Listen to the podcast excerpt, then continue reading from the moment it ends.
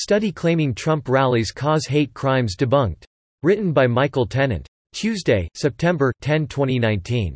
Hate crimes reportedly jumped by 226% in counties that hosted Trump campaign rallies, blared a March Vox headline. Counties that hosted a 2016 Trump rally saw a 226% increase in hate crimes, declared The Washington Post.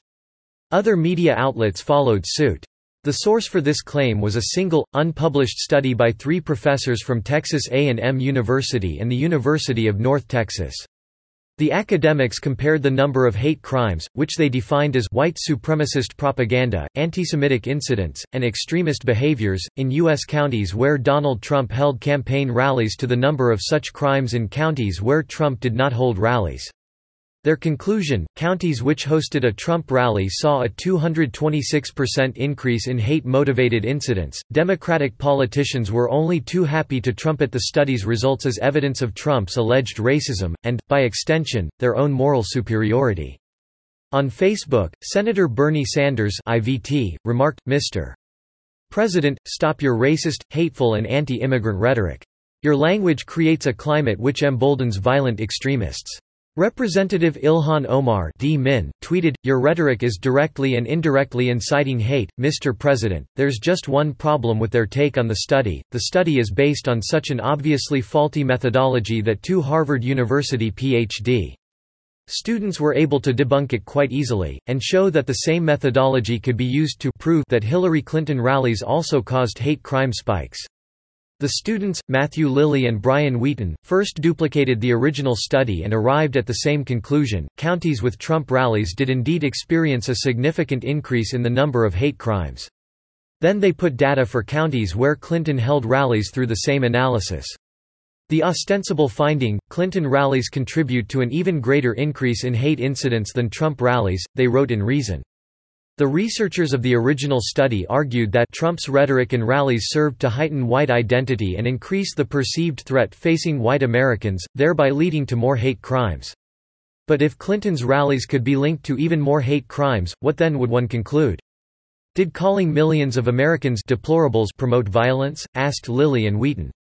While it's certainly tempting for Clinton's detractors to buy into that reasoning, they would be making the same mistake as Trump's opponents did in accepting the first study's conclusion, explained Lilly and Wheaton.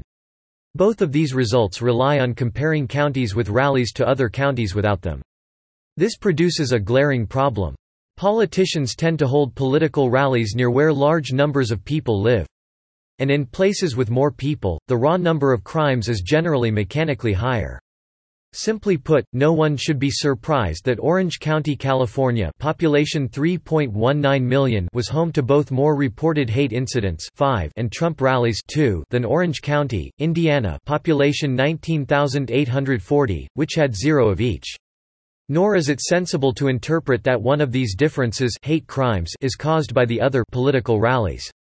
Indeed, adding a simple statistical control for county population to the original analysis causes the estimated effect of Trump rallies on reported hate incidents to become statistically indistinguishable from zero.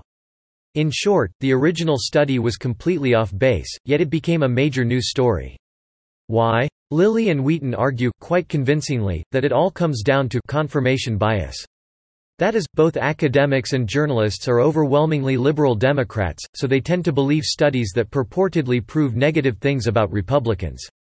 The original study's authors were clearly biased against Trump, and thus it was difficult for them to see the errors in their methodology, errors that probably would have been caught during peer review.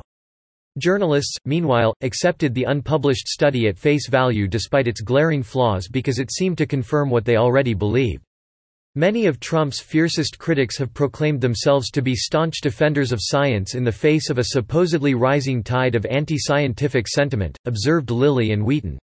By rushing to promote academic results that are most in line with their own preconceived notions, Trump's critics risk committing the very error they decry. Subscribe to The New American and listen to more by clicking podcast on the top right corner of our homepage.